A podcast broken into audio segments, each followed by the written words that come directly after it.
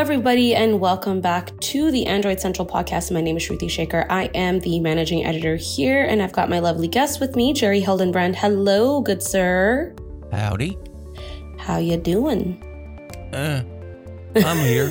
How are you? okay, I'm uh, I'm doing good. It's chilly, but I'm doing good. Um, I've got Andrew Myrick. Hi. Hi. and I've got Derrek Lee with us. Hello, hello. Hello, everyone.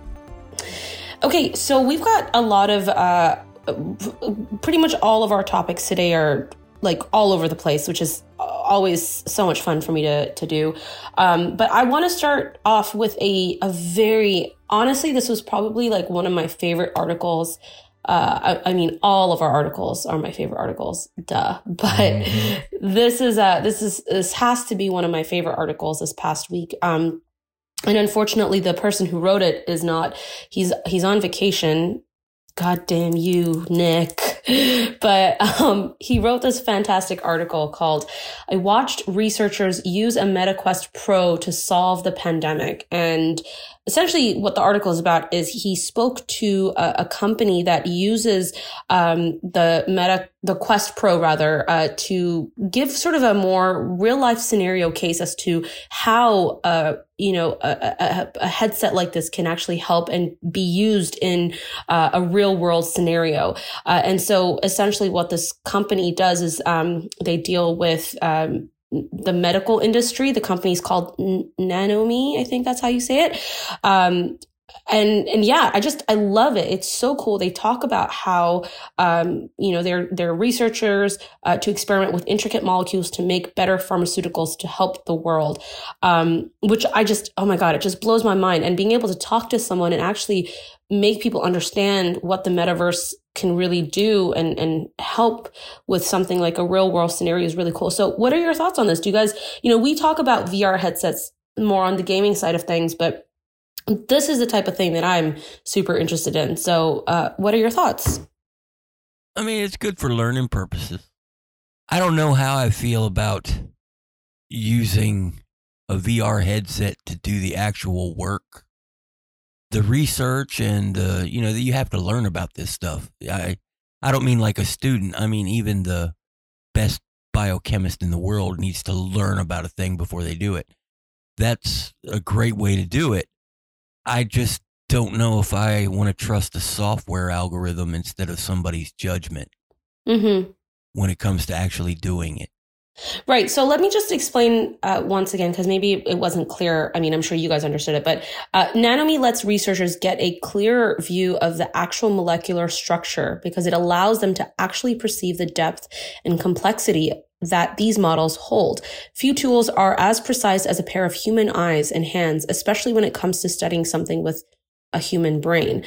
Uh, so that's I I just I read that from Nick's article. But yeah, I mean, I would agree with you, Jerry. I think it's and we talked about this in a couple weeks ago about the incident that you had with your Galaxy Watch um not really reading what was going on with your health, right? And it's like Right.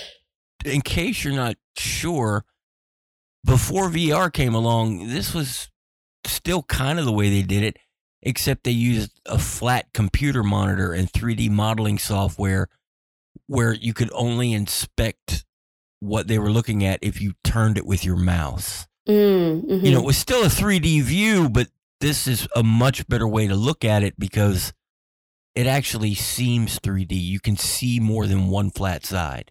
So this yeah. is good for the learning part. It's really good. Yeah. No, and uh, again, I mean, I think because it's we related it to and, and obviously this is not Nick's fault because he was able to do this interview but i think it would be different also if it was a different industry right? I mean the feeling would be different.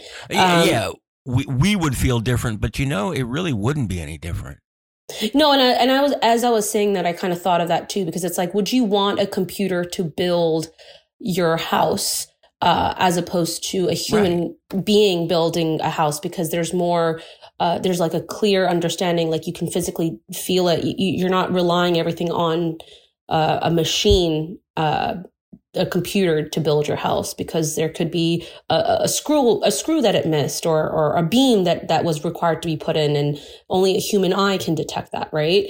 That would be a great show for like HGTV or something. AI built my house. Actually, yeah. And then it's like different houses that like Yeah, like like they just they just tell the AI like this is these are the things that I want, and then just watch it kind of like build the house and like see how it comes out. That'd be interesting.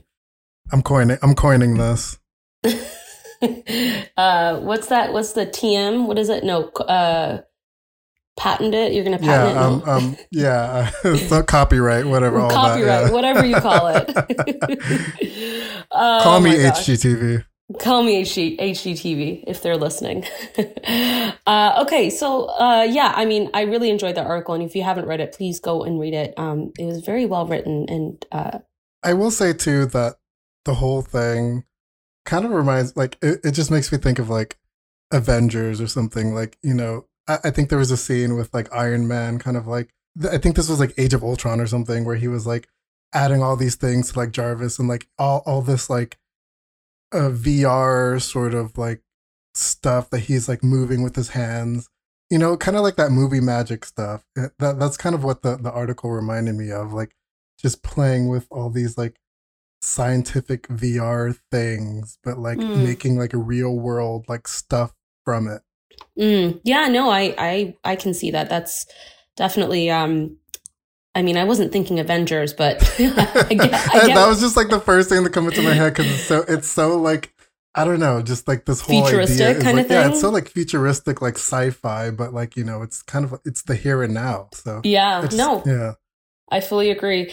Okay, I want to talk about um, another really oh fantastic article. Uh, so Jerry wrote this uh, over the weekend. Then it wasn't fantastic. It was fantastic. Well, If I what it. happened to what happened wasn't fantastic, but the article itself was fantastic. Uh, so the article is titled. I told Google about an app with the most disruptive ads I've ever seen and was told to fix it myself. Okay, so mm, yeah. Okay. So Jerry, I'm going to let you um, explain what made you write this story and also what happened because I think I think it's very it's good if we hear it from you. Okay.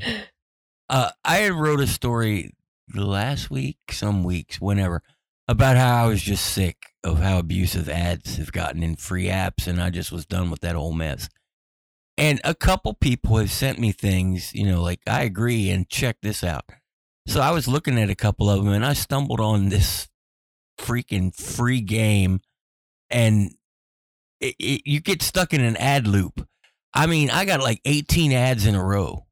And every time at the end of the ad, you'd press to go back to the game, and it would just load you into another ad. And then eventually you'd get back to the game. So I had to say something about it. And just because I thought it would be extra fun, I, I tagged Google Play. I said something on Twitter. Here, I'll I'll actually read your tweet. You said someone told me about a free game with the most abusive ads ever. It's called Home Pin 2 and you should never install it. At Google Play should probably do something about this. Yeah, I, I figured, uh, you know, I, I'm, I, I don't blame Google for that. There's uh, like a gabillion developers out there, and a lot of them try to skirt the rules, and Google will never catch them all. So I figured, well, this one got by. Google would be really interested in seeing how this operates, and they would want to tell this company, hey, fix your stuff or you're out. And instead, I got a reply uh, telling me to contact the developer to resolve it. And Here, like, let me let me what? read that tweet as well. So Google Play rep- responded with, "That doesn't sound good, Jerry. If you're seeing inappropriate slash excessive pop-ups and ads, please report this to the developer, as these aren't managed by Google Play. Find the app in Play Store and share your feedback as a review for the app." And then they link the the thing, and I, oh my god, yeah, I mean, and I, I'm I'm not against communicating with developers. I do it all the time, uh, and not always good things. But this this is Google's thing. There's a, a, a written policy that says you can't do this that a developer has to agree to to be able to use Google Play. I know I have a developer's account. I used to have plenty of apps in Google Play, and I had to agree not to do this kind of stuff. Uh, and supposedly, if I do it anyway, my apps get pulled. That's Mhm. why I figured I'd say something about it. Uh, and that response was just I don't know tone deaf. That's Mhm. and, and you know I'm I, like I said I I don't blame Google for this, and and I don't blame the person on social media. That was not some guy who sits in the corner office and makes these decisions. That was somebody stuck man in the Google Play Twitter account and probably isn't up to snuff on all the little rules and regulations, but that doesn't matter. They're the face of Google Play at that moment. And, you know, a better response I thought would have been thanks for alerting us. We're investigating. That means Yeah. nothing, but it's still better than telling me, well, contact them and tell them and try to get it fixed yourself because I'm not going to. I just installed that garbage. Well, it it it's hundred percent uh, clear that this person, whoever was operating that Twitter account, wasn't thinking because, you know, I've even seen like government accounts, uh, like for one tweet to go through, they will vet it uh, between like ten different people. Um, I mean, I think that's very excessive. Uh, but that being said, um, no, and I agree with you. Like, y- y- you're the face of a company. You shouldn't be um, saying whatever you want to say on Twitter. Um, you need to think.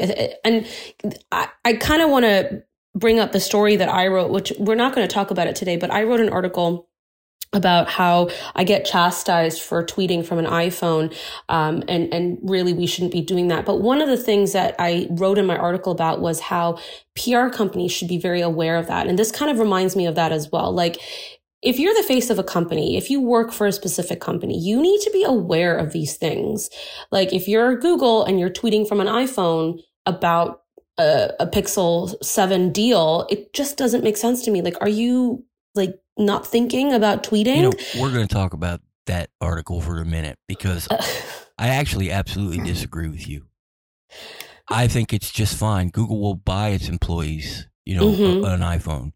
oh no, and that's Uh, a- fine. A, a you different can, way to think about it is there's only one company in the world that makes you use their own equipment for work and your social media posting, and that's Apple.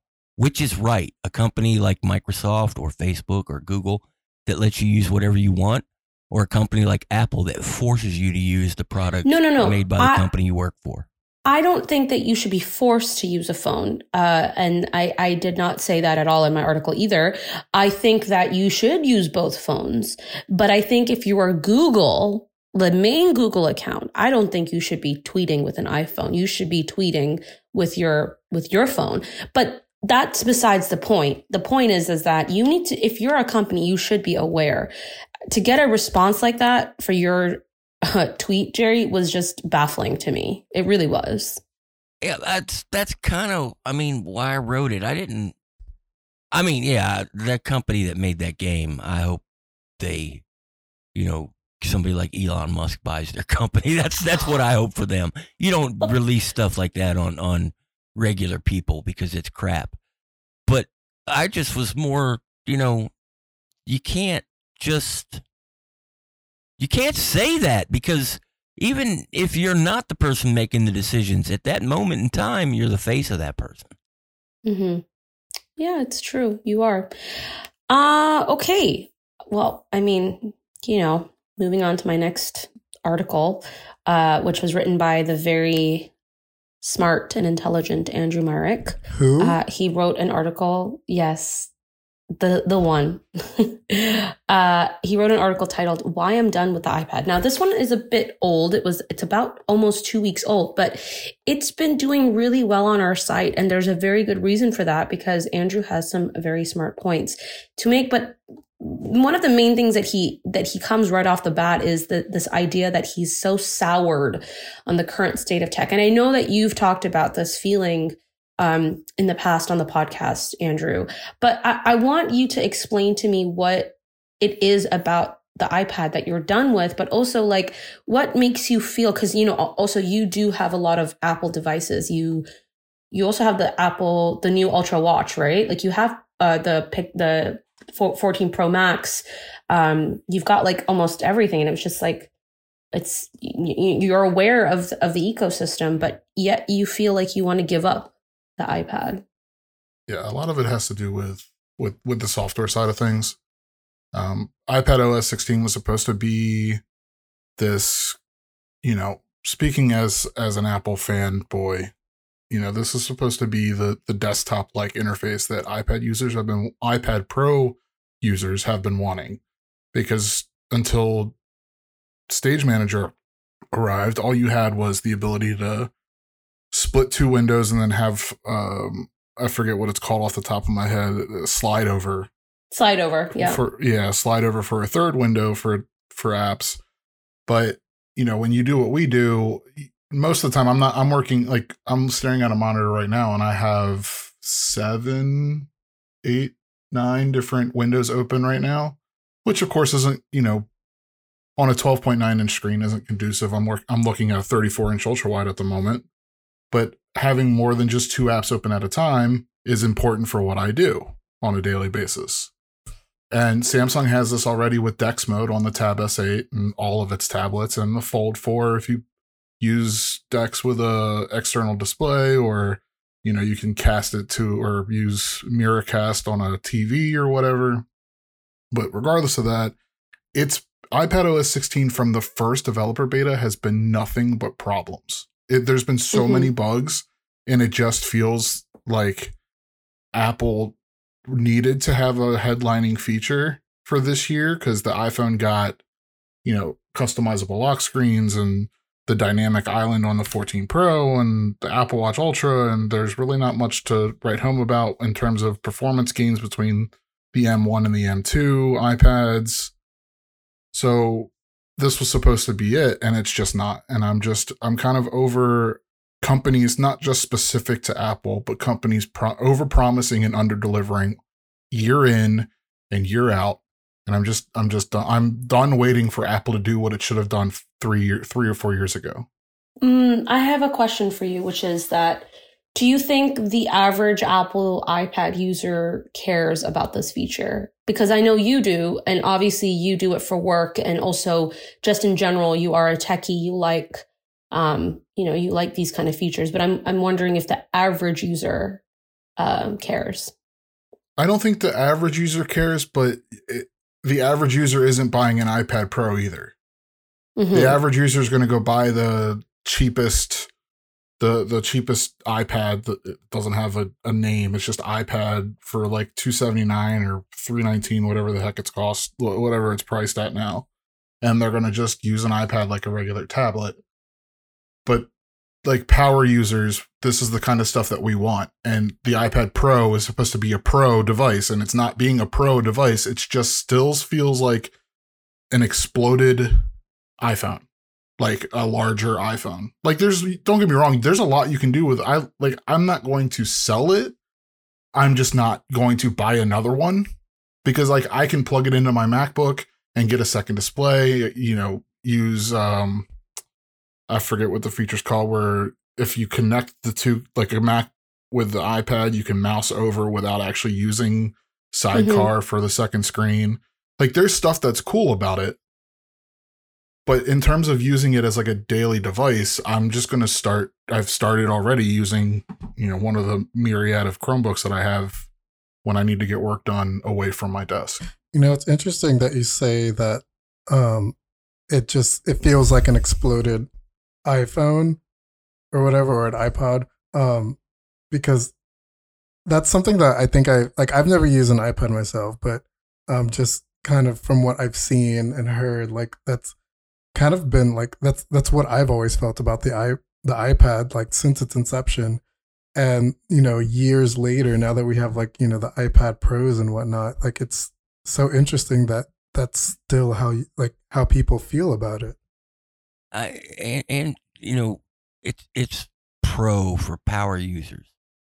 No, it's not. It's just an iPad. right Uh, if if you It's still you, a mobile well, it's got a operating system." keyboard, so does a MacBook Air, which is cheaper than an iPad Pro and the keyboard and the second screen and all that other nonsense you just rattled off.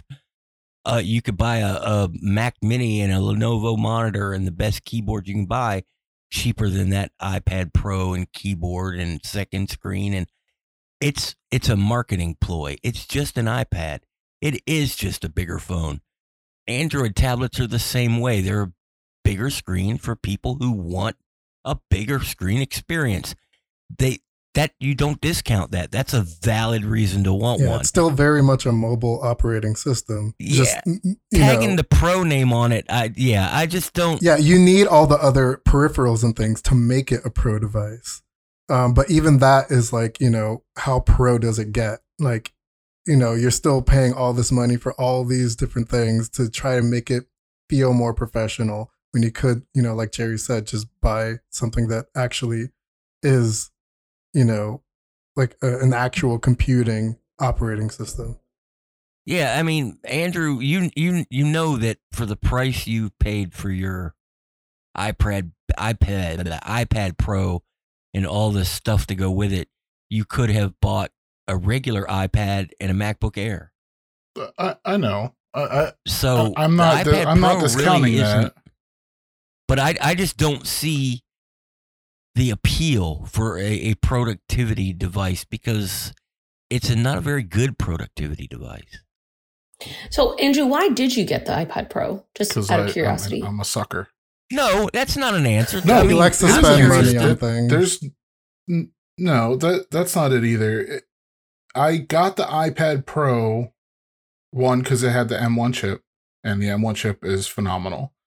And in my head, just like a lot, I'm sure there are plenty of other examples from people in our space, even on the Apple, like specifically on the Apple side, that expected Apple to give to turn the iPad into something more than what it is now. But here we are a year later since the M1 was released. Plus, something else to point out, and this is really minor and really trivial to, to some people, but this display is probably my second favorite display behind the Pro Display X or the the the screen that I have on my 16 inch MacBook Pro from last year.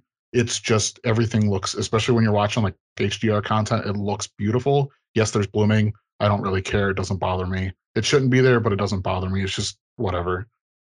But I got it because I wanted it to. I I, I fell for the trap of Apple's going to do this. I believe Apple will do this because it doesn't make sense otherwise, and they've just continued to disappoint me and fall flat between the iPad and the iPhone and the Mac. You have all this incredible hardware, and they just can't execute on software. No wonder there's they're losing major high up employees left and right. Like, yeah, they're mm. still Joz is still there, and Craig Federighi, is still there, and obviously Tim Cook is still at the helm. But if you look, through the last six months, tons of people have been leaving Apple to go elsewhere. Why? Mm. They're not doing what they're promising you, and they're not even like.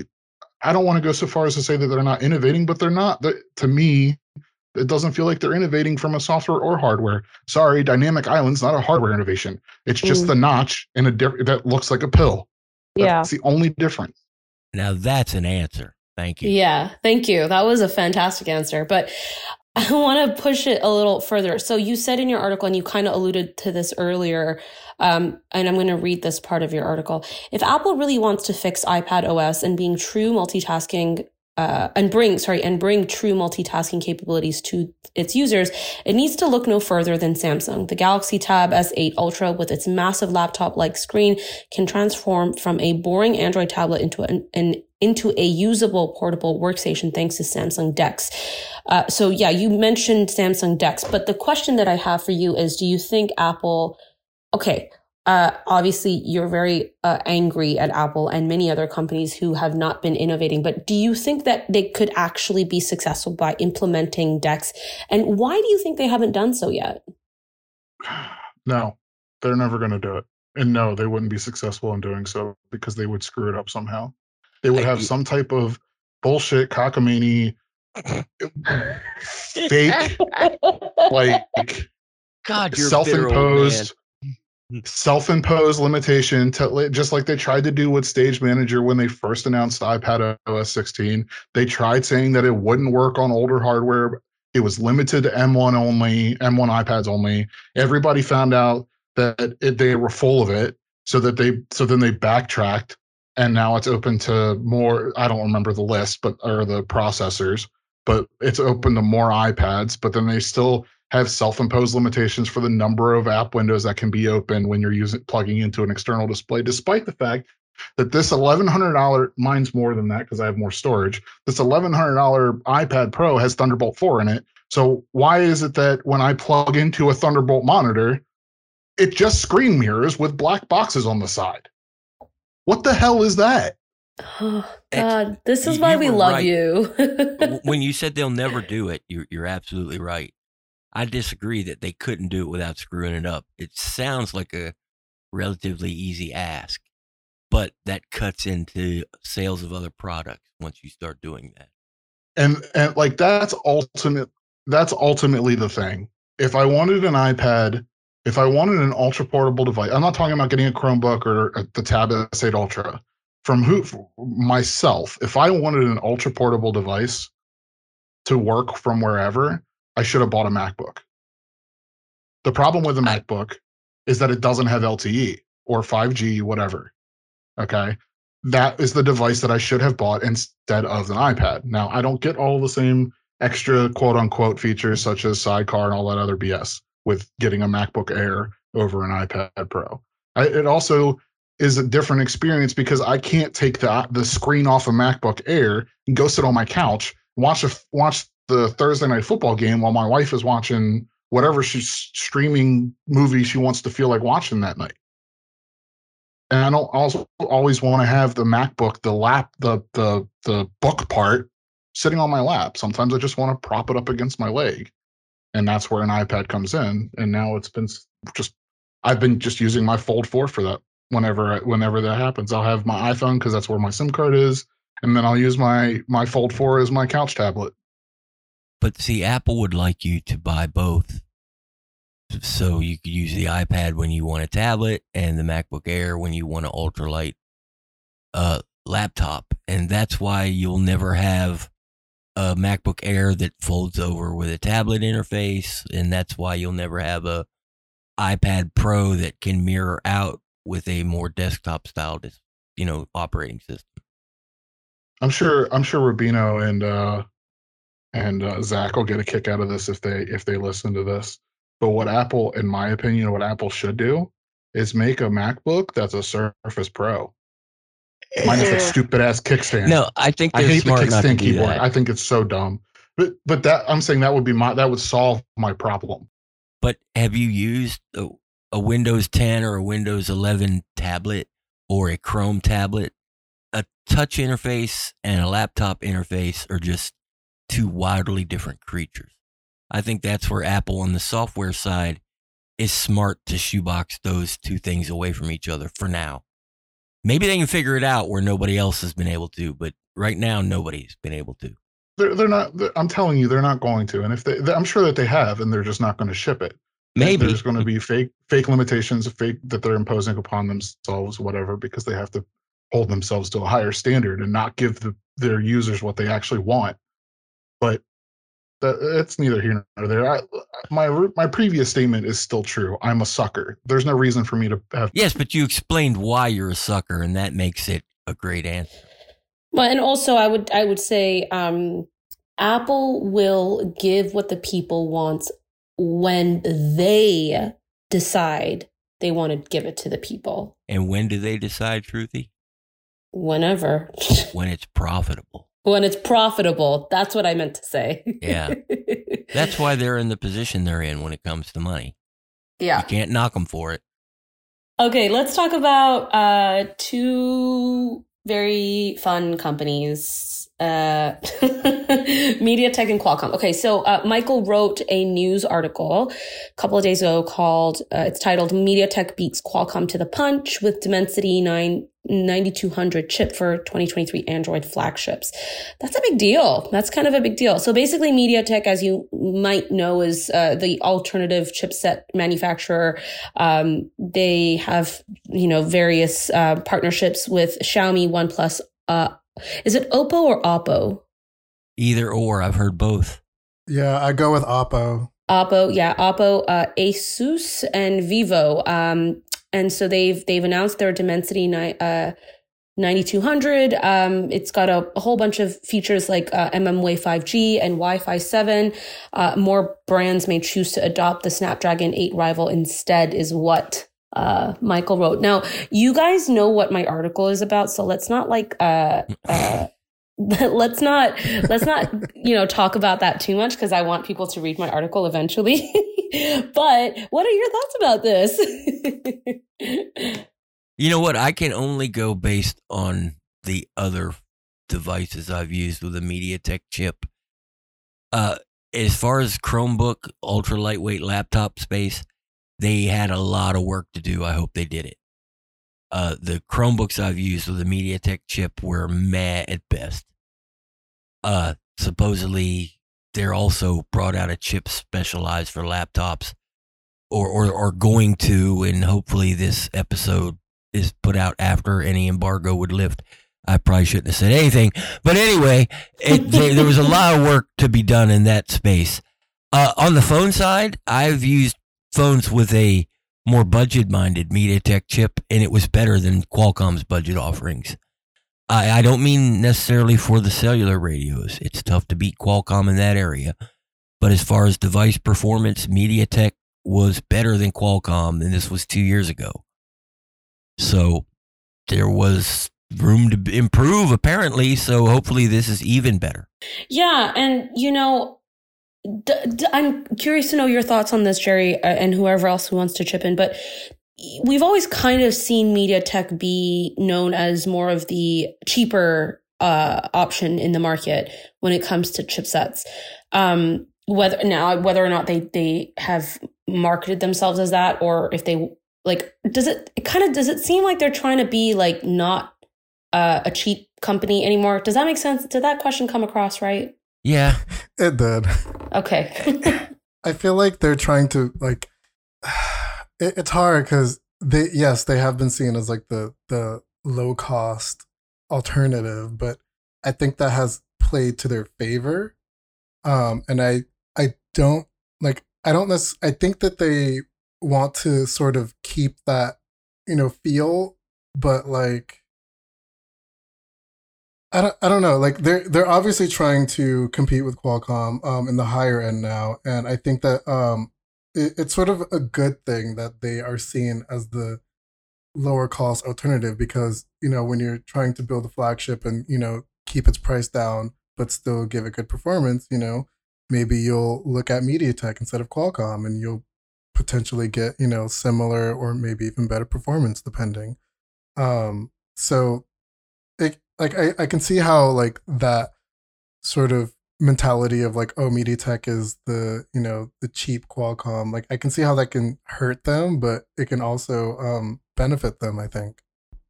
Yeah I, I agree I was gonna say basically the same thing. It's a a double-edged sword. Uh it's my understanding that MediaTek chips are substantially cheaper than Qualcomm chips you know in in all spaces from the low end to the high end.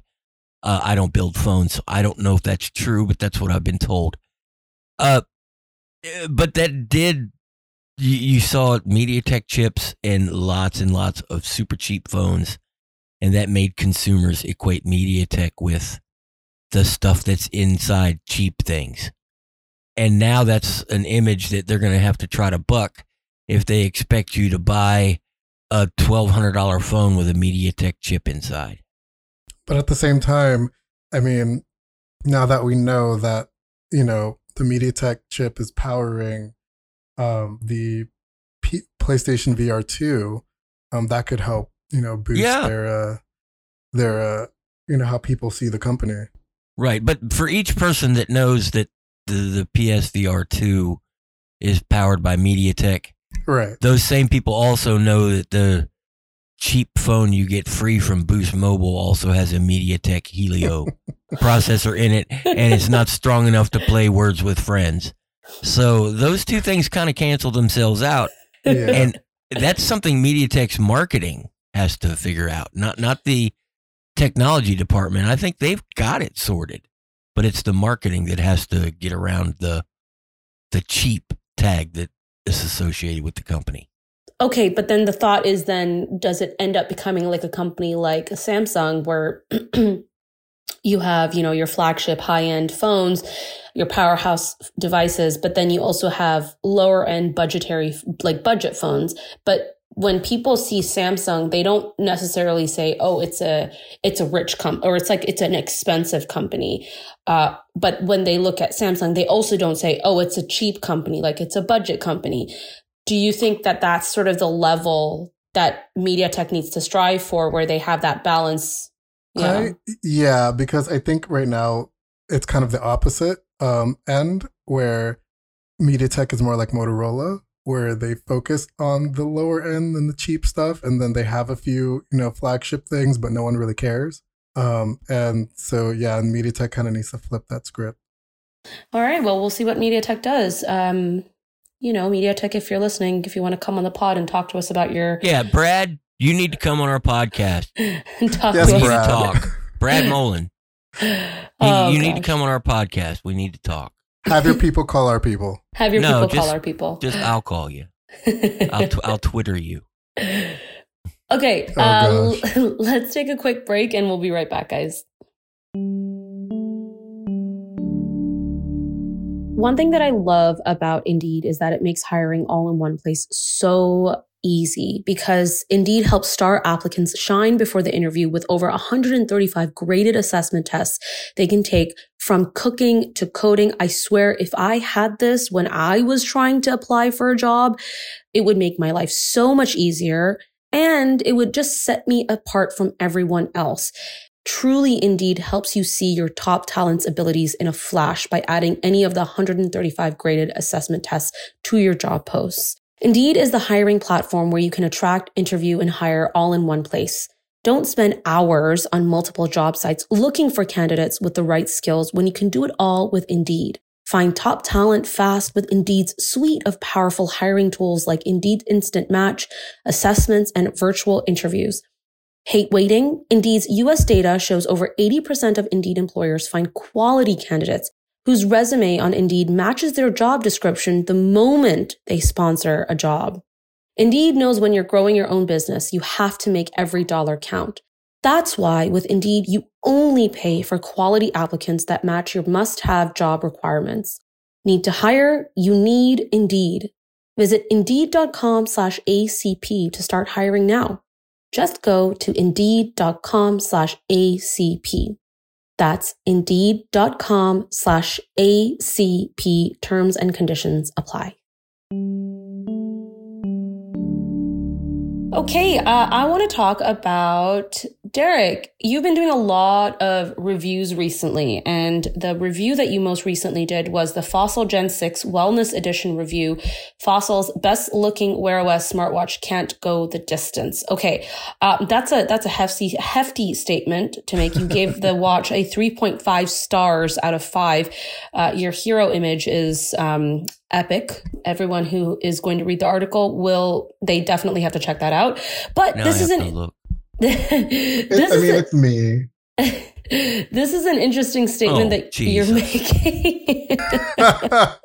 yes, it's me. I mean, all, I mean, come on, all of my reviews have me as the hero image.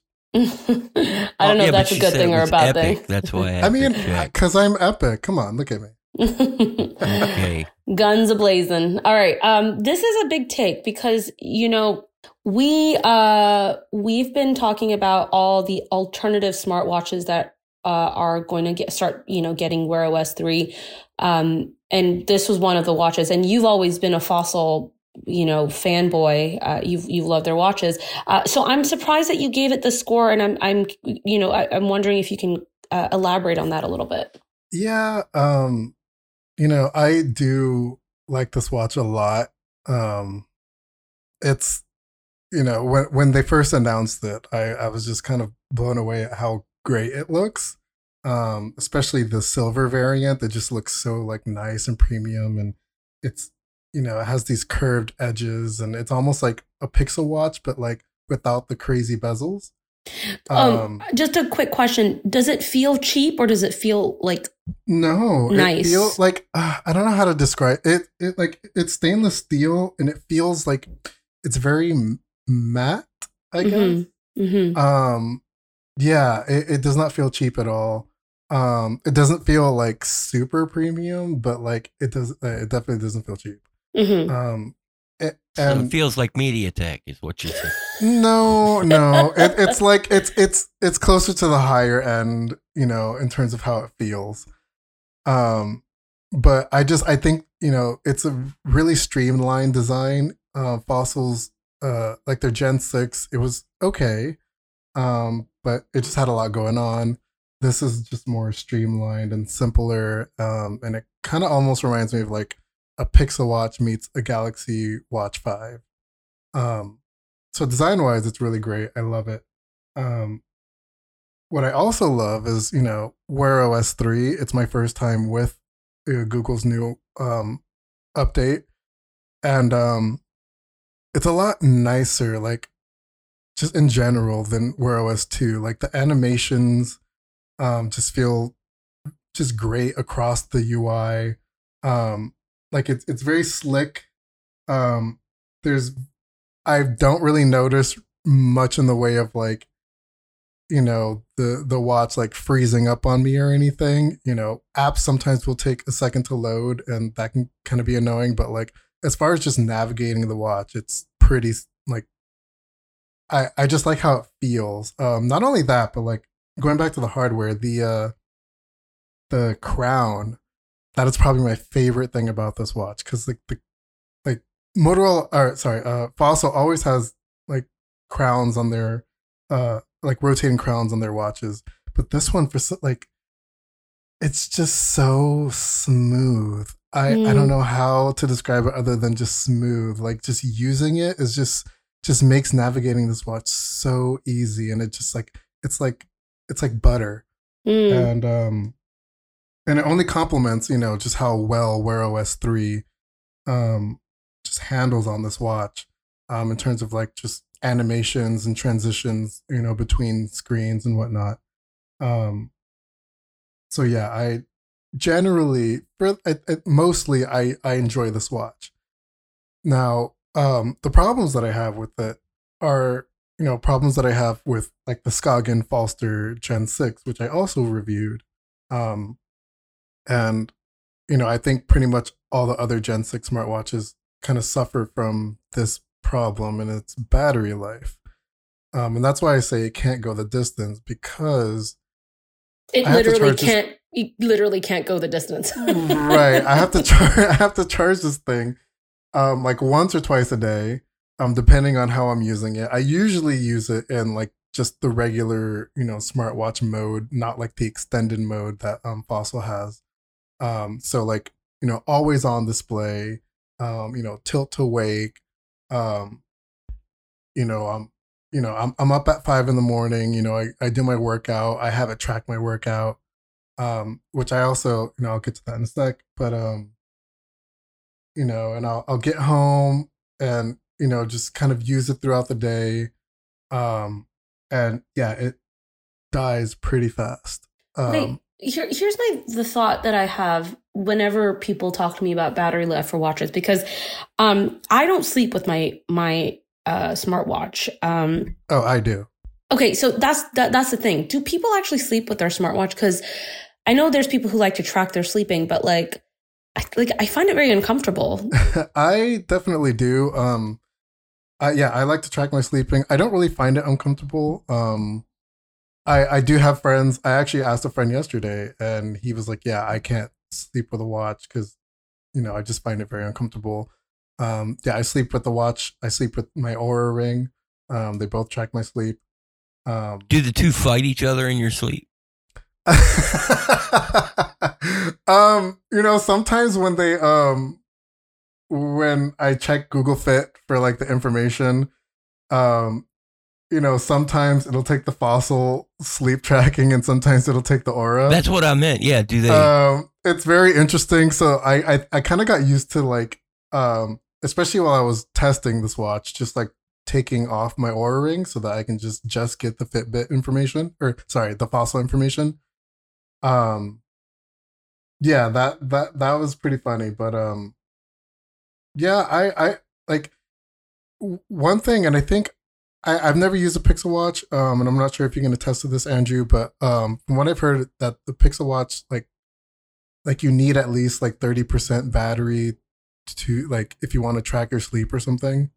Am I yeah, the correct? Apple Watch. It, yeah, the Apple Watch is like that too. That's why they have. Yeah. That's why both they the all the three big ones do like that fast rapid charging for thirty minutes or whatever because it should get you enough charge to last through the night. Yeah, It's but like with the because fo- they listen.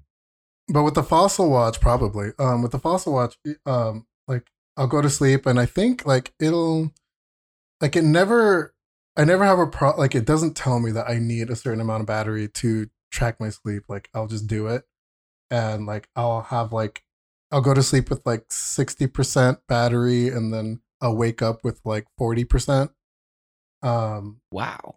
like I think it like like today I think it used when I did the calculation it used like maybe 18% battery while I was Then asleep. it's listening too. And and I don't mean anything nefarious. Listening to the ambient noise in the room and your breathing and that kind of stuff. It uses that data. That I'm that's not, going to eat the I'm battery not sure if the fossil can do that, but um well, something's eating eighteen percent battery while you're laying still. yeah, I I'm not sure, but um it like w- what I do like so yeah, the battery life sucks. Um and you know, I was really hoping, you know, especially with Wear OS 3 that, you know, it would be at least a little better. Um, but yeah, what I do love is that, you know, Fossil has very, very fast charging. So like, you know, I'll wake up, have like, you know, maybe 5% battery life, and then I'll uh throw it on the charger. I'll get ready, you know, I'll you know, I try to be out the house by like 515 um, or 520 and I'll look at the watch and it'll pretty much be almost full. And it's it's it's almost shocking to me just how quickly it like it fills up. Like the Skagen was the same way. And it, it I it never ceases to like amaze me just how fast this thing charges. So uh, I wanted to go back to that conversation about um, the Oura Ring and uh, your watch data. I'm wondering if if have you compared the two data before, like both of them, and to see like Thank you. I was going to ask. how accurate they are, or you know, against each other. I, I'm considering that they are two companies and tracking the same thing. You know what? I have not. Um, yeah, I haven't. I think since I've been wearing this watch, I've paid very little attention to the Oura. Um, and partly that's because like the Oura is so low key that I just forget that I have it on. So that's something I will definitely look at. But they can't Um, both record at the same time, can they? That's going to make it difficult for direct comparison. You got to Um, think of a way. You need I two no, I, I like I they they definitely like they both have their own like Fossil, you know, because of Wear OS three, Fossil has its own companion app, and so like you know it records its data oh, on okay. that on wellness. Um, so I can see Fossil's data there, and like not even like think about Google Fit. Um, Oura also has like its own thing where you know it records its data on its own app. Um, so I can see the data there. So that that's something I'm you know now that you bring it up, please, that's something I'm please do that into. and and write an article about it. Yeah, I would I be would very definitely interested. read that. Yeah, I would be so interested in reading that. That would I- be so I- so interesting. Fine, I'll do it. Oh yeah, heaven Um, forbid you have to write something. but like the one thing that I did sort of um compare or not even really compare was like so when Fossil um you know this is called the wellness edition so you know a lot of the focus is on the wellness app and the, the watch's ability to track workouts and I was very disappointed in its ability to do so or lack of ability to do so because um it seems like very targeted at just like running. Um like if i if i'm fast walking which you know my regular stride like i just walk very fast. Um so if i'm like walking or running it'll you know ping me and be like hey are you working out? Mm. um which is which is nice but when i'm doing anything else like you know weightlifting or like you know even i i rode my bike a couple times and the watch did not you know ping me or anything um but when I checked the Oura ring, um, when I checked the Oura the app, um, It was It- tracking you. it notified. Yeah, it notified Yeah. me, and it's like, "Hey, were you cycling?" Yeah. And I was like, "Wow!" Like, because sometimes like the Oura ring does have um, automatic workout detection, and it doesn't really like. It's also fairly limited. Like, you know, I only notice it really when I'm like running or something. But um, I was surprised that it tracked my cycling, and it like you know told me how long I was doing it and whatnot. And I was just like, okay, that's cool. But like, I was disappointed that this wellness edition fossil watch, you know, couldn't track my bike ride. Hmm, You know, interesting. and that was a very that was a very difficult bike ride too, by the way. Hmm, interesting. but um, so yeah, I I was just disappointed. Like you know, I I wanted more out of this watch, and um, you know, it it does have. You know, it can track my sleep. You know, it has uh, blood oxygen, uh, VO2 max. Um, you know, uh, I can manually select, you know, an indoor or outdoor workout, but I can't really specify what kind of workout. It just always assumes that I'm just gonna run. Uh, but then later on, I can like edit it to like in the app to say that I was actually like weightlifting or something. Um, so it, it has some features, some useful features, um, as far as like workout and health tracking, but um, just not enough. Mm, I okay. So with the Oura Ring, is it okay? Is, it's not just a sleep tracker, right? Like it's an actual. It's like tracks your fitness as well, from Yeah, what I'm yeah, it- understanding. okay. Yeah, because it can do automatic, you know, workout stuff as well. Um, yeah, heart rate monitoring, um, sleep. Yeah, it does, it does a surprising amount for Interesting. such a small device. Okay, well, good to know. Um, I'd like to read an article of you comparing the, the stats on both of those Yeah, things, me too. please. All right, well then I will uh, get on that. okay, uh, last but not least, I want to get to another review uh, by Andrew. He wrote the Amazon Fire TV Cube review, faster and smarter, but with a couple of caveats. Uh, you gave it a 4.5 stars out of 5, which is a, a pretty big, uh, hefty thing. Uh, so tell us a little bit about it. What, what are your thoughts? Sorry, uh, it's the best streaming device that you shouldn't buy. That you shouldn't buy. That you should or you shouldn't buy? Should not buy because nobody Oh. needs a streaming device that costs as much money as this one does with all the ads that it includes. My Y'all man. just rile, riling me up today. hey, I didn't make that damn thing. I didn't rile you up. But you go, go off. you like to you like to poke things with the stick, Jerry. Well, But I mean, don't get me wrong. The the Fire TV Cube uh, uh, and what it is, it, it's it's honestly a really good streaming device. I really do like it. Uh, I don't know if I, I haven't decided if I'm going to replace my Apple TV with it or not. Um, just because there's some like I run into some compatibility issues when trying to plug in my soundbar to it, and I don't know what the problem is. It's probably operator error because I never owned a soundbar until just a couple months ago. Um, so I haven't tinkered around it with uh, tinkered around with it too too much. But it's the same Amazon interface that you get on all, all the Fire TV sticks and everything. Um, but the biggest upgrades come, you know, it's more powerful than the one from 2019, which is to be expected. Uh, it's got Wi-Fi 6E support now, which for something released in 2022 should be expected. Um, and it's got a bunch of it's got a new HDMI in port on the back, which I thought was odd because it's a streaming device and we're in the age of cutting cable, but this is mainly for cutting those who still have a cable box. Because if you plug in like a Xbox Series X or a PS5 with it and you have a TV that's 120 hertz or whatever, it won't it doesn't support that pass through. So you're going to be capped at 60 hertz, which isn't really probably going to matter to a lot of people, but it is something that I felt was worth pointing out. Mm. Um, but yeah, I, I don't it- like the pass through. No, I, I I don't either. I tried it and I I I got better I, I got better results pl- plugging my Series X back into my TV directly as opposed to doing the That's- pass through. Yeah, always been my, you know, experiences too. but the USB port on the back is also nice for like if you have a hard drive or something, you know, if you have something to plug in to the TV cube, you can. Uh, the microphones, even though they cut the number in half, the one the last Fire TV Cube had eight.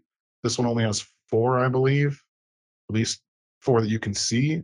Um, it is very good about picking up if I say, um, "Hey, Dingus," to wake up and ask it to do something. Oh, say it, chicken. I am not going to say it because it's sitting right next to me.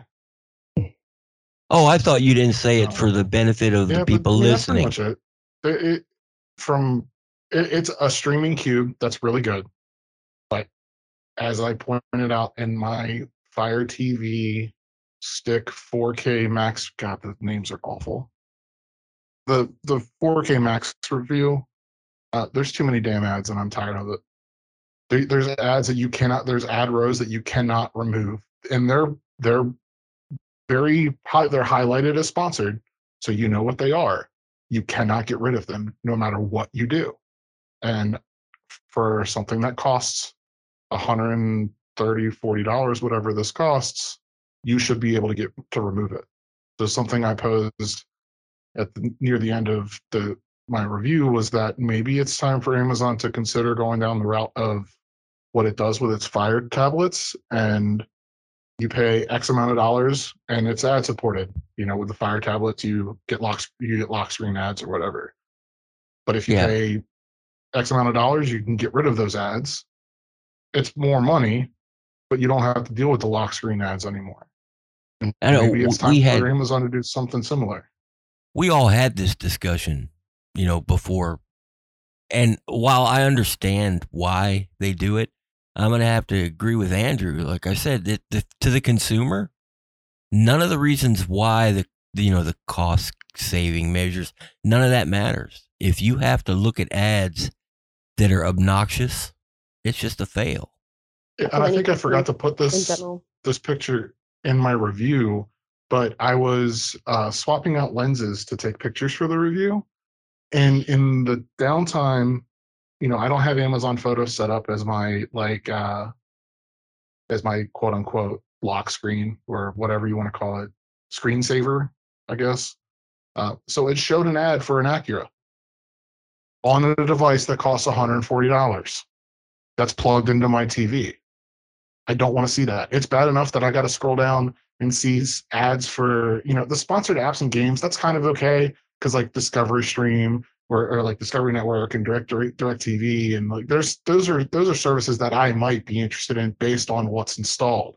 But then there's VIX Plus movies and TV shows dash sponsored. Can't do anything with it. You hit the button to like to try and remove it, and all you get is a button that says more info, and it doesn't give you any more info.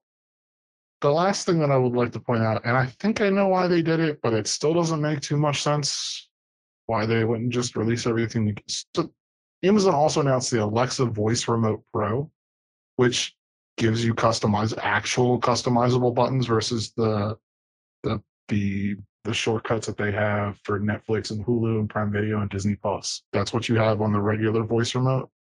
Um, the they're not including it's the most expensive remote with the most expensive streaming device. You got to pay an extra 35, 40 bucks for that whenever it comes out. It's supposed to come out, I think, next week. Well, obviously, they want they want to get as much money from customers as possible. That and they they would have to jack the price up, and you've already said the price is a big ask anyway. Yeah, I, I, you know, I if you put something like that in the box, they're going to have to charge thirty more bucks for it. Exactly. Yeah. I mean, you know, you win some, you lose some. It is what it is. So basically, uh, the end result of this conversation is don't get this device because it's too expensive and get too many ads. I mean, it's it's really great. It, it really it really is, and uh, something else I pointed out in my Fire tablet review and and my TV Cube review. I didn't know that there was an official Google Nest Alexa skill for me to. Well, I said the word No. uh, Uh-huh. for me to show my Nest camera both on the. TV. Yeah, I know. To show Did it my go Nest off? camera on the TV. Did No, it go off? Didn't go off. Oh, thank God. No. Uh, well, you know. What what's i- i- isn't this the one that hardware upscales video to 4K? Like Uh, if yeah, you're watching didn't- a, how, how'd that look? I didn't notice any difference, which is why I didn't talk that means about it. yeah, that means it looked good then. Like I didn't. I don't know. It, I didn't notice any difference with it. That's why I didn't mention it. In the, I, I should have. It- well, that's a good thing. back on it, but No, not saying it is even that's a that's a better review. You didn't even mention it. You never even knew it was happening. That means it was great. I want to talk about the thing that I love asking you guys every week, which is what made you happy this past week? Uh, can I say something stupid? Sure. But it's not stupid to me. I got a little box in the mail yesterday. Well, it wasn't really a box, it was a paper towel roll with saran wrap over the ends and rubber band on it wrapped up in brown paper. And it was from my granddaughters. And, and inside were some pages from a coloring book and some drawings and four Tootsie Rolls. And it just said to grandpa with my address on it. And I don't know that I've ever been that happy before.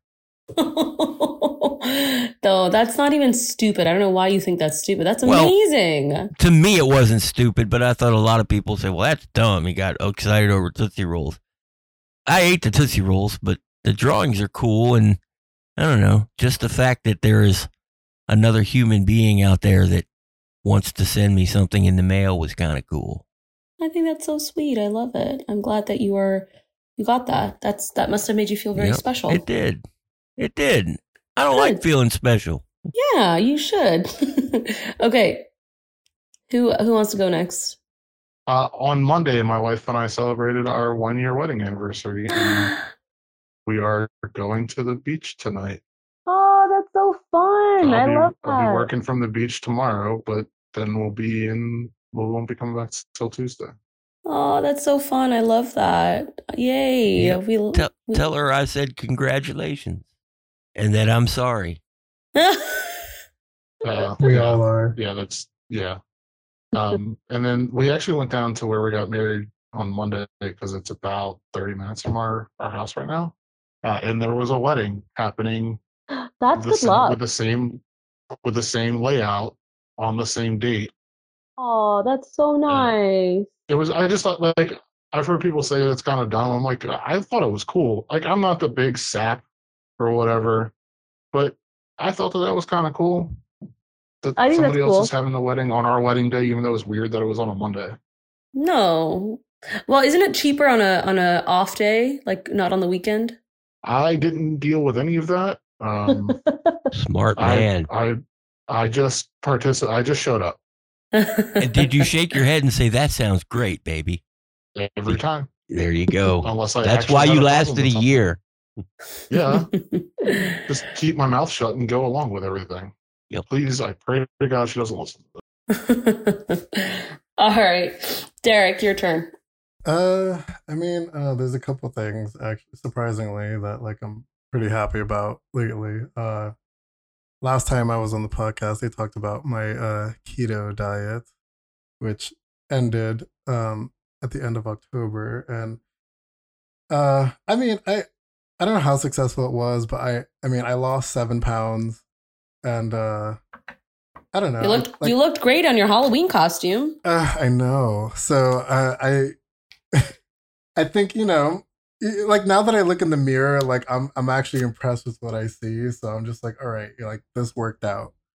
You know, it's the third time I've done this diet, and I hate it still, but like it works every time. So, um, there's that.